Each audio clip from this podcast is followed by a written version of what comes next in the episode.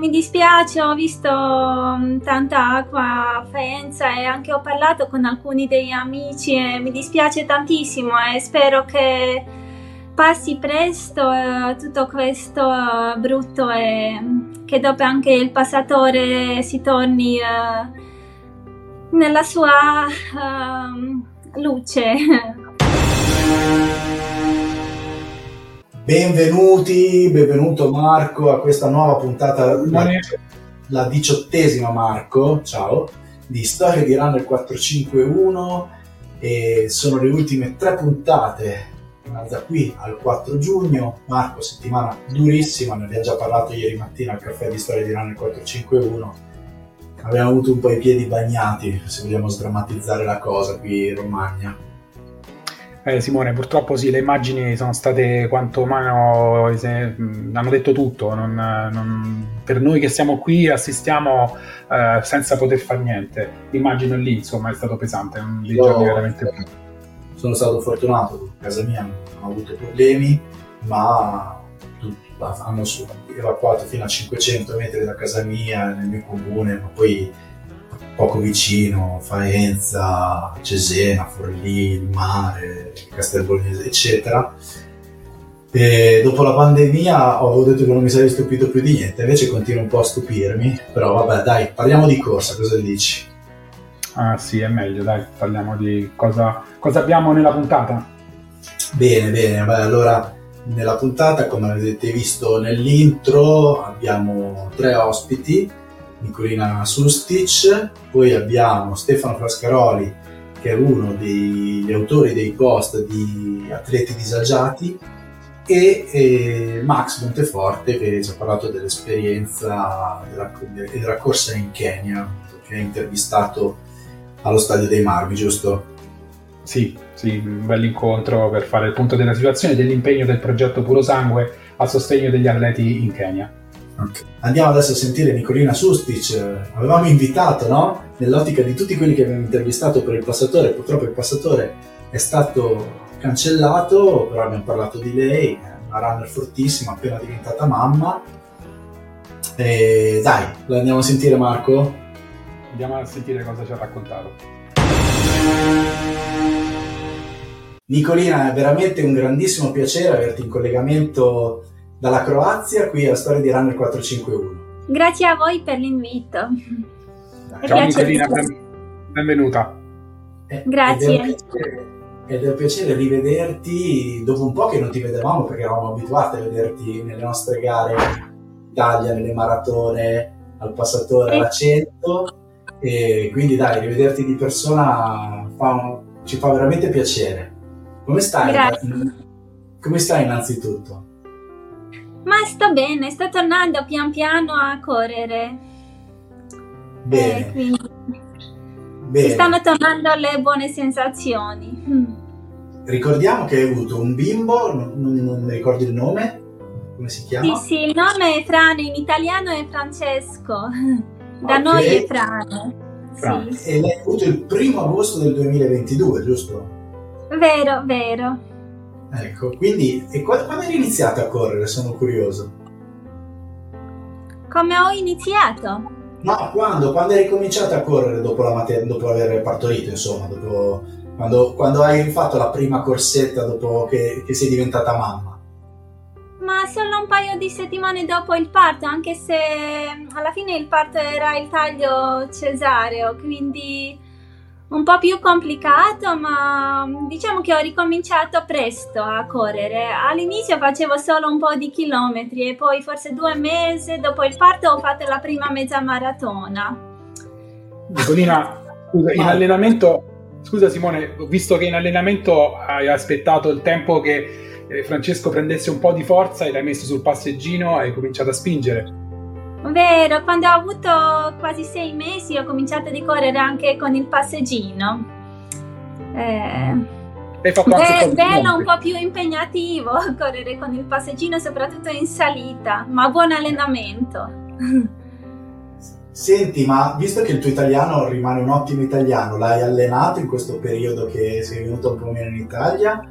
O il tuo italiano è molto molto buono, è rimasto molto molto buono, diciamo, hai avuto modo di parlare italiano durante la Grazie, no, ma proprio ho voluto di, uh, dirvi che ho perso un po' mm, quella, diciamo, abitudine di parlare italiano perché non ho parlato molto ultimamente, quindi tante parole ho dimenticato. No, va benissimo, ma, ma spero di almeno poter eh, parlare a, abbastanza per riuscire a spiegare qualcosa semplice quando parlo. Assolutamente. Senti, top, faccio le due versioni adesso, la versione con passatore e senza passatore. Poi dopo Marco vai tu con le domande, ok? Vai. 3, 2, 1. Senti, ci sarebbe piaciuto rivederti fra una settimana qui a Faenza, arrivare, anzi fra sei giorni, arrivare al traguardo di Faenza. Purtroppo quello che è successo nei giorni precedenti con l'alluvione che ha toccato qui la mia terra eh, non, non, ci permetterà di vederti, però avremo occasione per vederti in un'altra gara. Non so se vuoi salutare gli amici di Faenza da lontano in questo caso.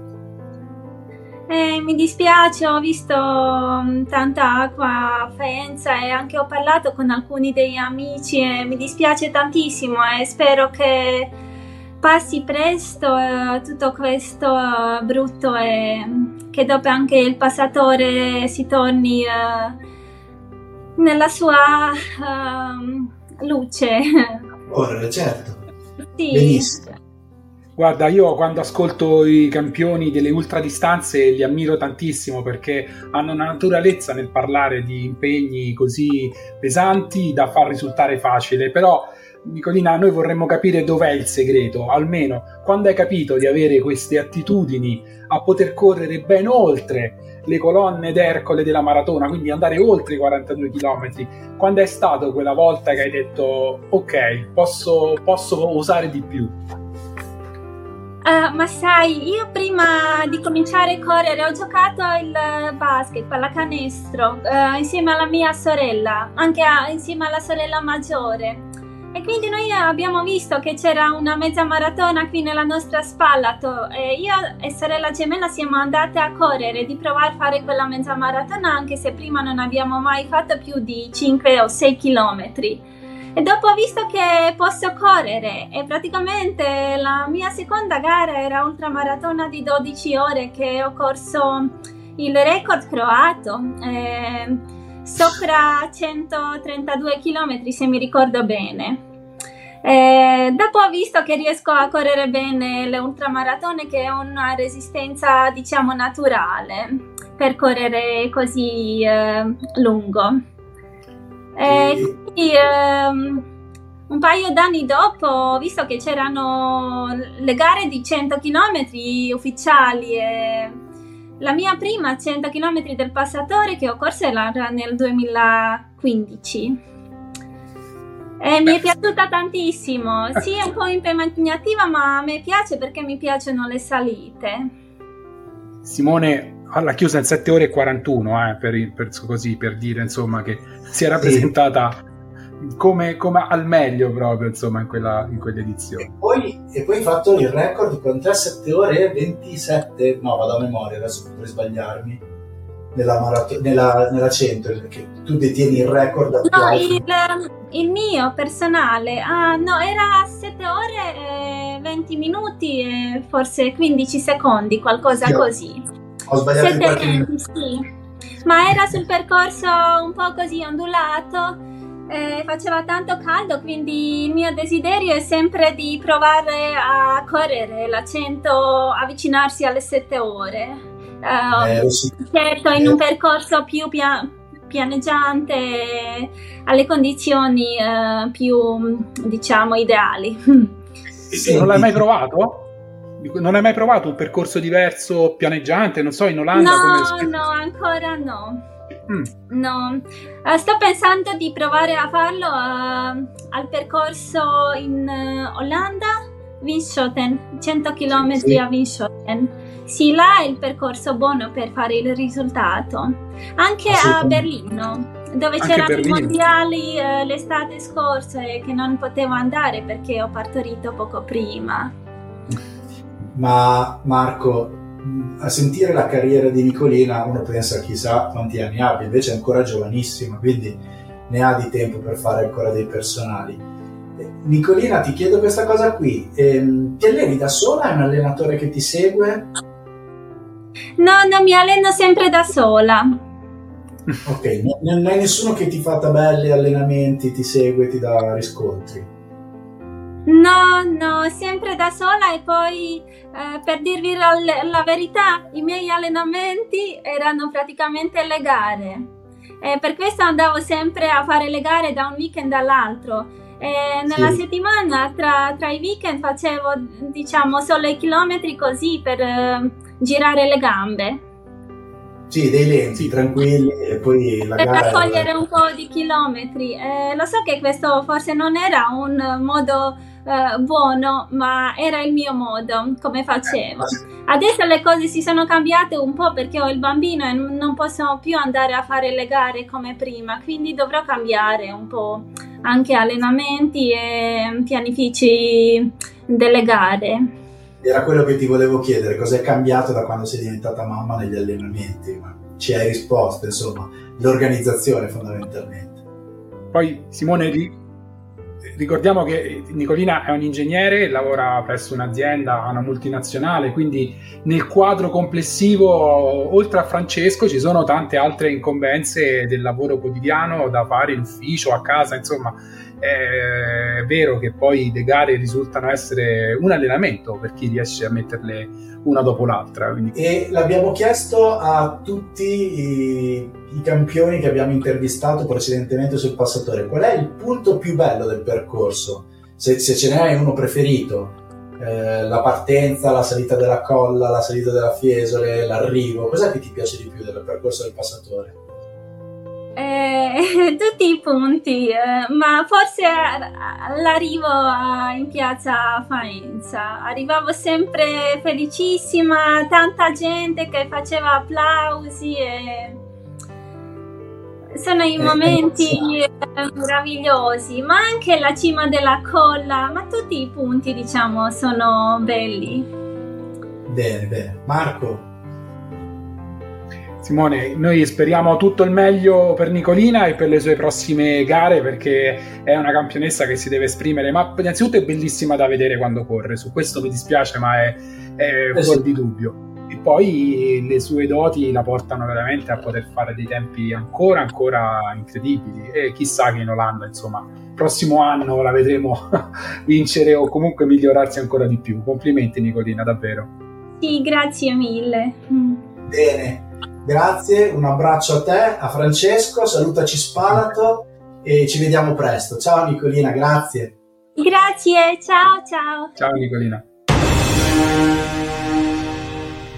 Simone è veramente un atleta forte, Nicolina, e come ha recuperato, come ha ripreso a correre in gare sia in casa che insomma in giro, ma è veramente un atleta che sulle lunghe distanze dà il meglio di sé. Ti stavo guardando Marco e questa posa alla Lilly Gruber che hai, eh, te, la voglio, ti te la voglio copiare un po', così. Eh, perché ti guardo, ci guardiamo meglio, capito? Stiamo più e c'è ragione, c'è ragione. È dinamico. Eh, se Lilly Gruber lo fa da, da 50 anni. Hai ragione. Ciao, senti, diciottesima puntata, possiamo permetterci ste robe. Ma sì. Adesso, Marco, andiamo a sentire Stefano Frascaroli, che è uno degli autori dei post, dei responsabili della pagina seguitissima su Facebook, Atleti Disagiati, che credo quasi tutti conosceranno o comunque avranno intercettato un post, no?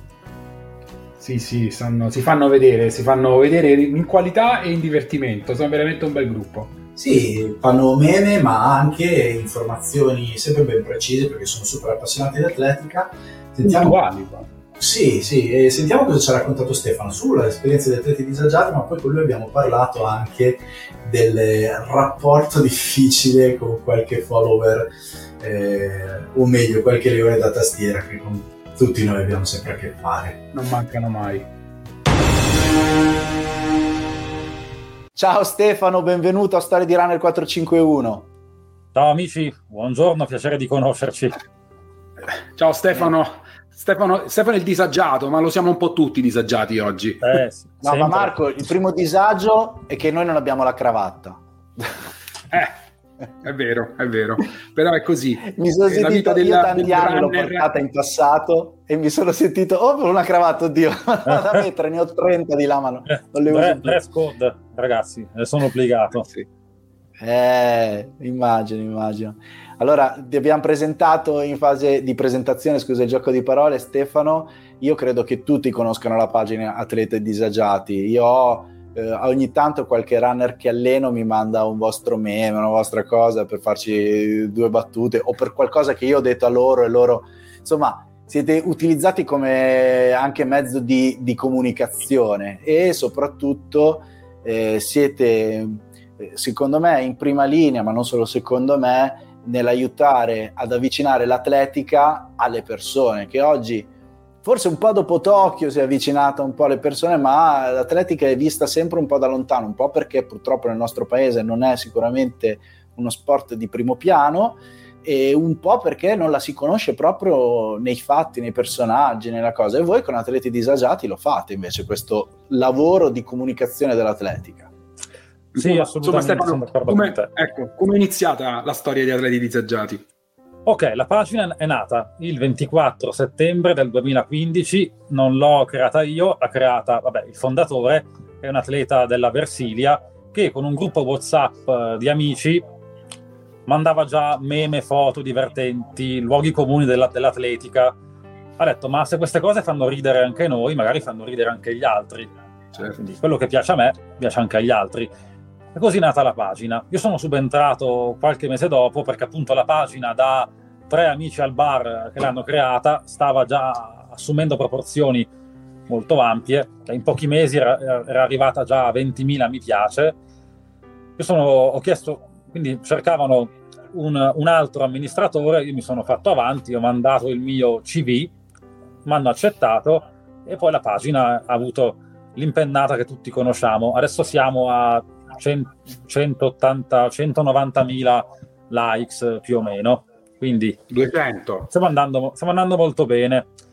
Con eh, ogni mese più o meno abbiamo un milio, almeno un milione di visitatori che vedono i nostri post. Quindi, nonostante tutti noi facciamo nella vita altri lavori, siamo molto soddisfatti. Ormai ci siamo fatti, ci siamo fatti le ossa e continueremo a fare così, sperando comunque di, di far appassionare la gente all'atletica uno sport molto bello. Io tardissimo mi sono messo a correre a 20 anni, prima facevo tutt'altro, ma non ero neanche uno sportivo.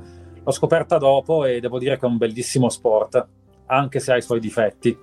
Stefano, una, una questione legata a questi numeri, no? In rete è facile cadere nei tranelli di chi cerca un po' di chiacchiera non educativa o non utile? Come riuscite a filtrare tutta quella deriva che purtroppo la rete tira su quando ci allora, sono dei contenuti di qualità? Intanto queste persone che fanno i commenti di questo tipo, intanto le ringraziamo perché ci portano visualizzazioni, quindi non sarebbe possibile.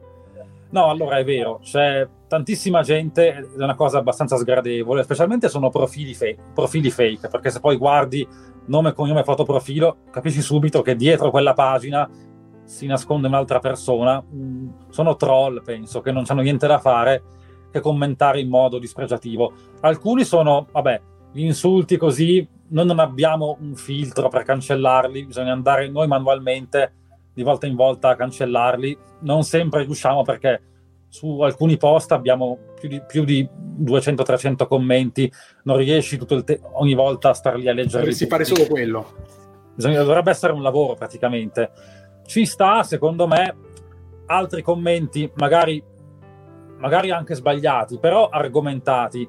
Cioè, allora faccio un esempio, tipo, non so, poi ci sono alcuni commenti che, sono, che non sono maleducati, non sono arroganti, ma sono commenti unicamente per far polemica. Faccio un esempio normalissimo. Non so, metti Yeman Grippa che fa 40 km di fondo medio a 3,16.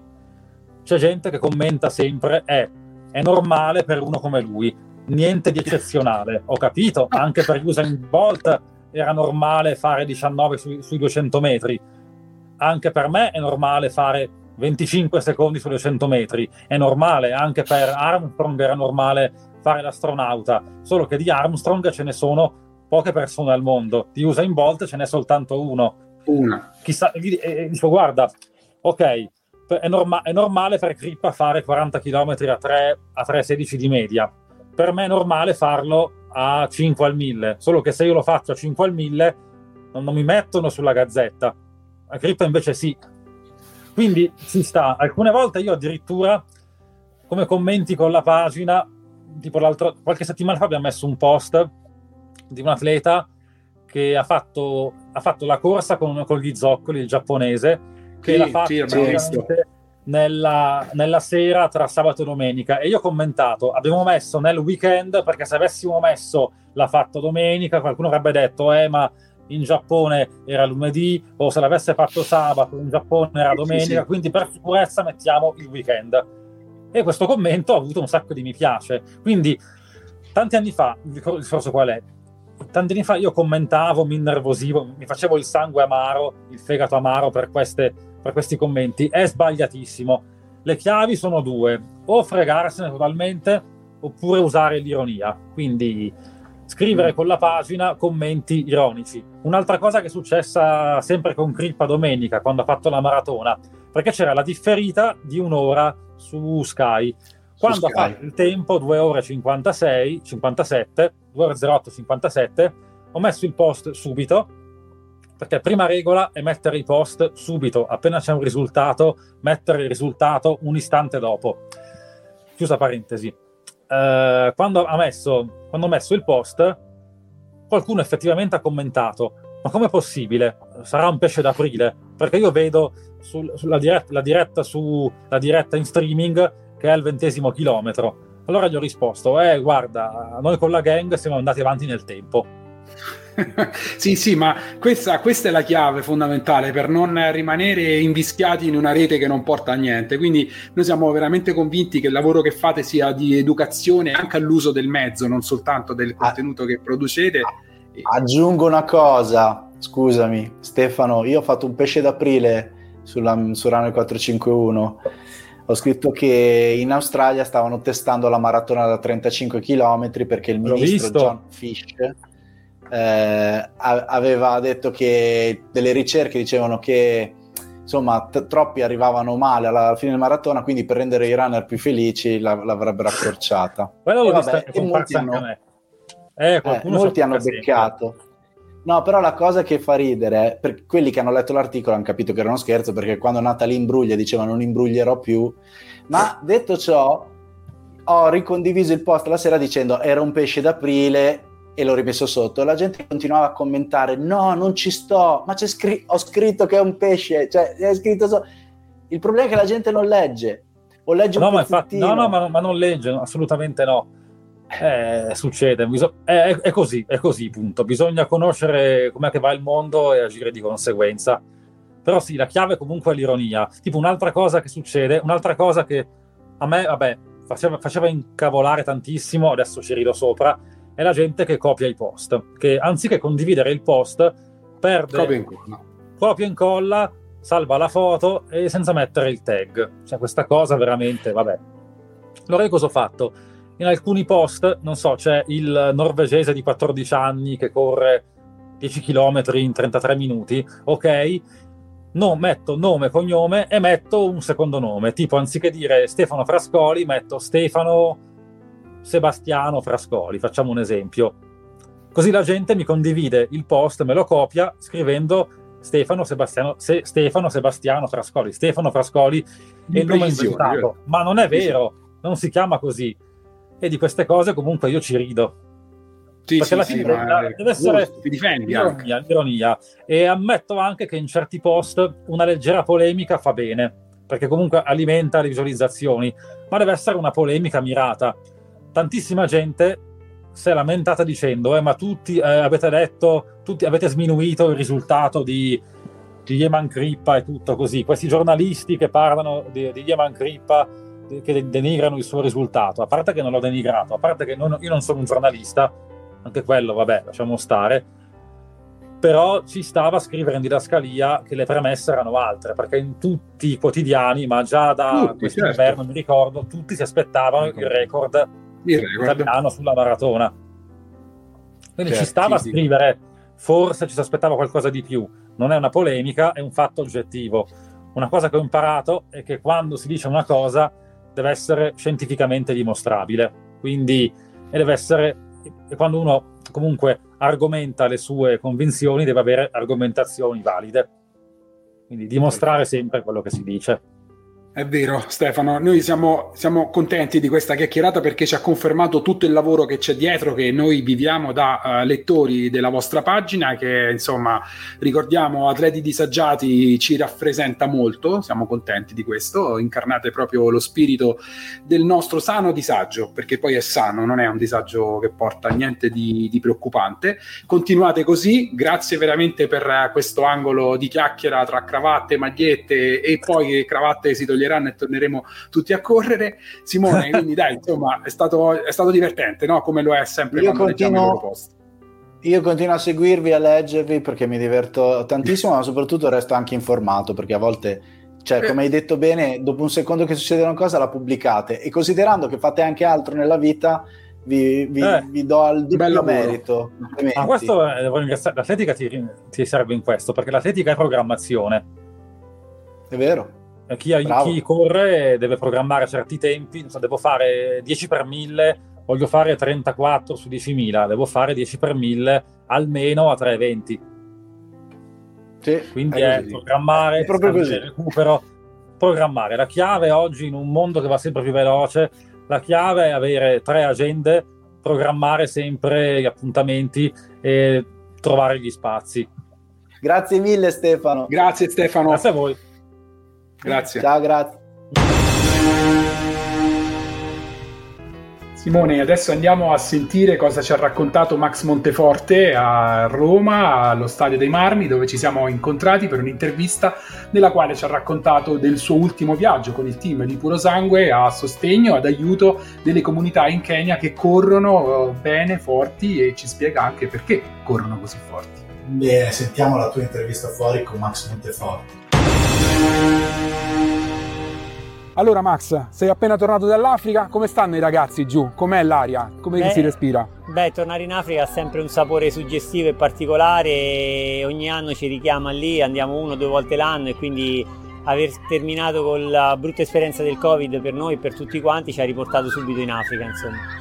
Il piacere di portare giù delle scarpe per far correre quei ragazzi non ha prezzo, no? Quando le vedono. Sì, poi questa idea, lo ricordiamo tutti, nacque proprio da te che mi proposi di fare questa cosa e la prima la facemmo nel 2014 a Piazza del Popolo e raccogliemmo veramente tante tante scarpe. Questa volta abbiamo portato altre 3.000 paia di scarpe e devo dire sì, come hai detto tu, è impagabile, è veramente una cosa bella e suggestiva.